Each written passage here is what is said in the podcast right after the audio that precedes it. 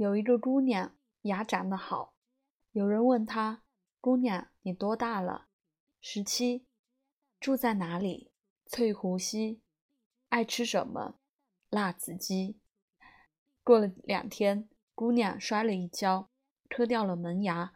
有人问她：“姑娘多大了？”“十五。”“住在哪里？”“翠湖。”“爱吃什么？”“麻婆豆腐。”这是我在四十四年前听到的一个笑话，当时觉得很无聊，现在想起来觉得很亲切，因为它让我想起翠湖。昆明和翠湖分不开，很多城市都有湖，杭州西湖、济南大明湖、扬州瘦西湖。然而，这些湖和城的关系都还不是那样密切。似乎把这些湖挪开，城市也还是城市。翠湖可不能挪开，没有翠湖，昆明就不称其为昆明了。翠湖在城里，而且几乎就挨着市中心。城中有湖，这在中国，在世界上都是不多的。说某某湖是某某城的眼睛。这是一个俗得不能再俗的比喻了。然而，说到翠湖，这个比喻还是躲不开，只能说翠湖是昆明的眼睛。有什么办法呢？因为它非常贴切。翠湖是一片湖，同时也是一条路。城中有湖，并不妨碍交通。湖之中。有一条很整齐的贯通南北的大路，从文林街、先生坡、福永道到华山南路、正义路，这是一条直达的捷径。否则就要走翠湖东路或翠湖西路，那就绕远多了。昆明人特意来游翠湖的也有，不多，多数人只是从这里穿过。翠湖中游人少而行人多，但是行人到了翠湖，也就成了游人了。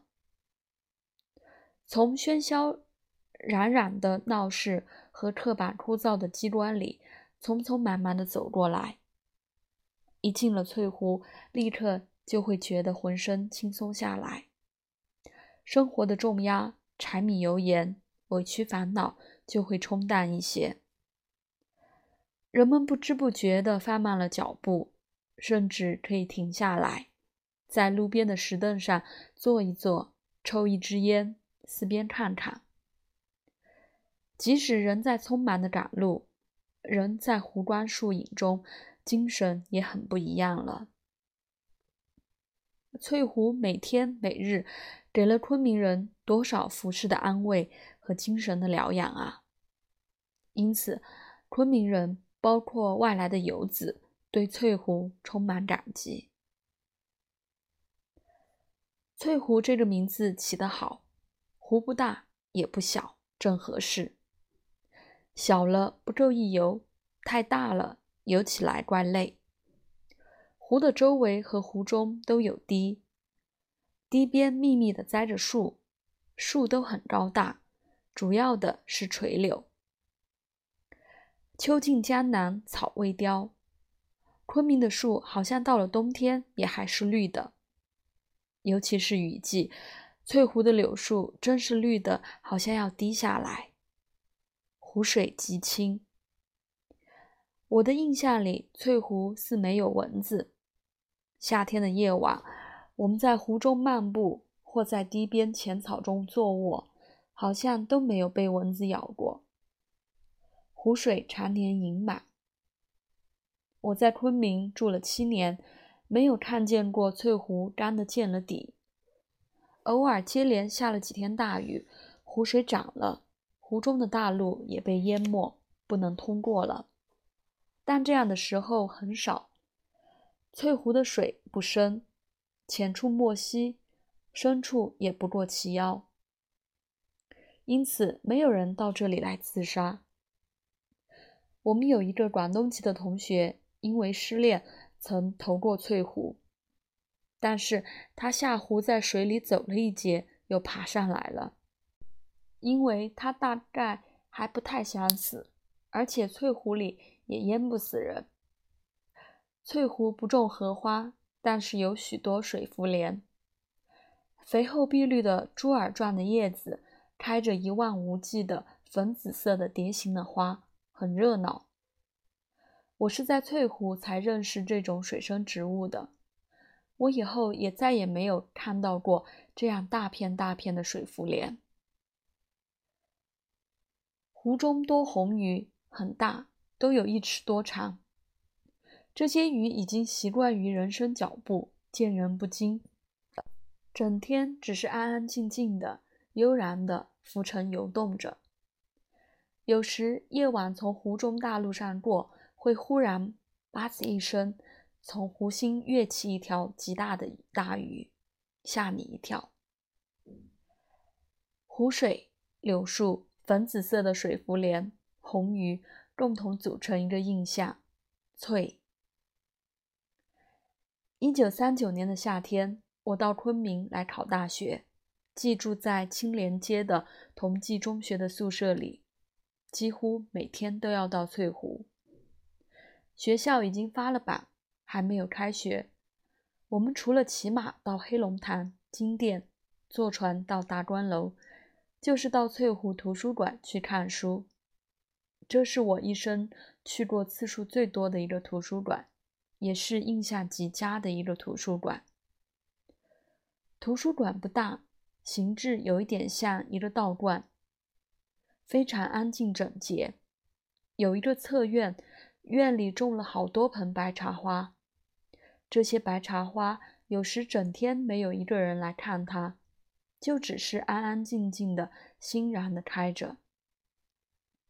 图书馆的管理员是一个妙人，他没有准确的上下班时间。有时我们去的早了，他还没有来，门没有开，我们就在外面等着。他来了，谁也不理，开了门，走进阅览室，把壁上一个不走的。挂钟的时针咔啦啦一拨，拨到八点，这就上班了。开始借书。这个图书馆的藏书室在楼上，楼板上挖出一个长方形的洞，从洞里用绳子吊下一个长方形的木盘。借书人开好借书单，管理员把借书单叫做妃子。昆明人把一切不大的纸片都叫做飞子。买米的发票、包裹单、汽车票都叫飞子。这位管理员看一看，放在木盘里，一拽旁边的铃铛，当啷啷，木盘就从洞里掉上去了。上面大概有个滑车。不一会儿，上面拽一下铃铛，木盘又记了下来。你要的书来了。这种古老而有趣的接书手续，我以后再也没有见过。这个小图书馆藏书似不少，而且有些善本，我们想看的书，大都能够借到。过了两三个小时，这位干瘦而沉默的、有点像陈老莲画出来的古典的图书管理员站起来，把壁上不走的。挂钟的时钟，咔啦啦一拨，拨到十二点，下班。我们对他这种以意为之的计时方法完全没有意见，因为我们没有一定要看完的书，到这里来只是享受一点安静。我们的看书是没有目的的，从南诏国志到福尔摩斯，逮着什么看什么。翠湖图书馆现在还有吗？这位图书管理员大概早已作古了。不知道为什么，我会常常想起他来，并和我所认识的几个孤独、贫穷而有点怪癖的小知识分子的形象掺和在一起，越来越鲜明。总有一天，这个人物的形象会出现在我的小说里的。